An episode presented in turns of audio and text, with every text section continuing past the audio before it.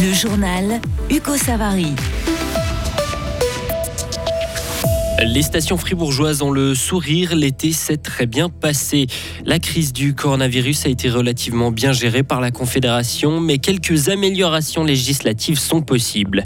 Et enfin, il y a 40 ans, le monde découvrait le virus du siècle, le VIH. Depuis, seules 6 personnes ont guéri. Cette information triste pour commencer, Radio FR s'est séparé de six collaborateurs. Il s'agit de six postes de journalistes. L'entreprise explique qu'il en va de la pérennité de la radio fribourgeoise. La direction explique avoir dû se résoudre à prendre ces mesures d'économie en raison en grande partie de la baisse de la publicité au niveau national. Pour la première fois, l'été a dépassé l'hiver en termes de fréquentation pour les remontées mécaniques fribourgeoises. De mai à octobre, le chiffre d'affaires était de 5,5 millions de francs pour les six stations de notre canton. La stratégie 4 saisons est donc payante grâce à des nouvelles offres telles que des pistes de VTT, de la Via Ferrata ou encore des parcours aventure. Le Conseil fédéral a géré la pandémie de Covid en s'appuyant sur la loi fédérale sur les épidémies qui était entrée en vigueur en 2016.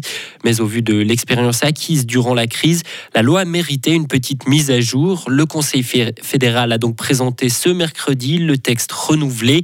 Il conserve ce qui a plutôt bien fonctionné, comme le système à trois échelons de répartition des responsabilités, avec des précisions et la clarification du passage d'un État à l'autre. Le ministre de la Santé, Alain Berset. Un des points plus important de cette révision, c'est d'optimiser ce modèle à trois échelons. Situation normale, situation particulière, situation extraordinaire. Ça n'a pas toujours été facile à expliquer, n'a pas toujours bien compris. Et donc, la révision de la loi précise ces transitions elle prévoit aussi une phase supplémentaire, en fait, qui est une phase de préparation lorsqu'une situation particulière menace de se produire. Cette révision clarifie la répartition des compétences entre la Confédération et les cantons. Et je crois que c'est un élément important également qui a fait suite euh, aux analyses. Elle améliore l'implication des cantons et du euh, Parlement.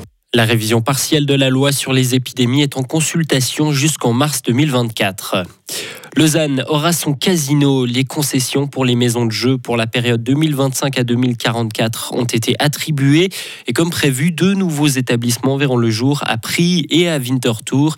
C'est ce qu'a décidé aujourd'hui le Conseil fédéral.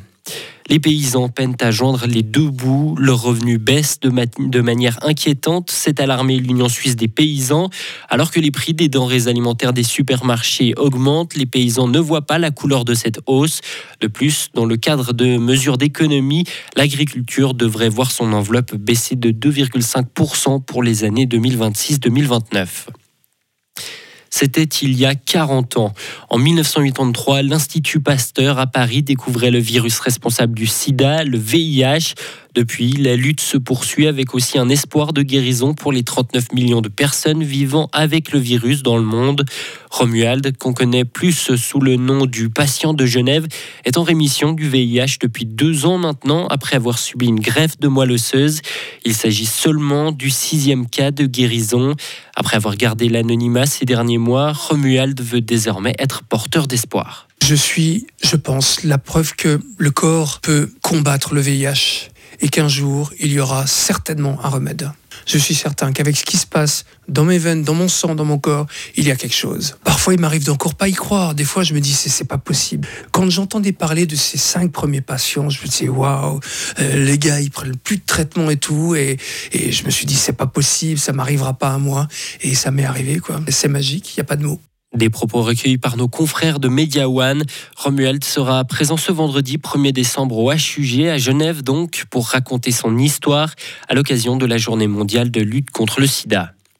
Le Hamas s'est dit prêt à prolonger de 4 jours la trêve dans la bande de Gaza et libérer des nouveaux otages. Un nouvel échange justement de prisonniers est prévu aujourd'hui au sixième jour de cette trêve qui a permis l'entrée massive d'aide humanitaire dans le territoire palestinien.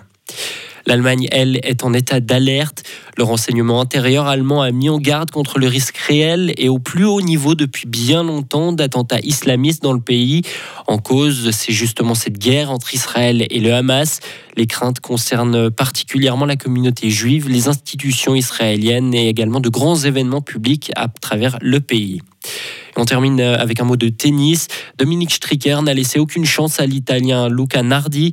Le Suisse l'a emporté 4-1, 4-1, 4-2 en 54 minutes lors de la deuxième journée du Next Gen ATP Finals, l'équivalent du Masters des moins de 22 ans. Un tournoi qui se joue donc en 4 jeux gagnants par 7. Et le prochain match pour le Bernois sera face au Français Arthur Fils. Retrouvez toute l'info sur frappe et frappe.ch. Le temps demain sera gris et pluvieux. On verra de la neige entre la plaine et 2000 mètres. Il va faire encore euh, des températures relativement fraîches, entre 0 et 4 degrés. Vendredi, 3 degrés, 5 degrés sur le Léman avec quelques ondées. Le week-end, lui, s'annonce plus ensoleillé, mais froid. Les températures de samedi, 0 à moins 1 degré. Dimanche, moins 8 à 0 degré.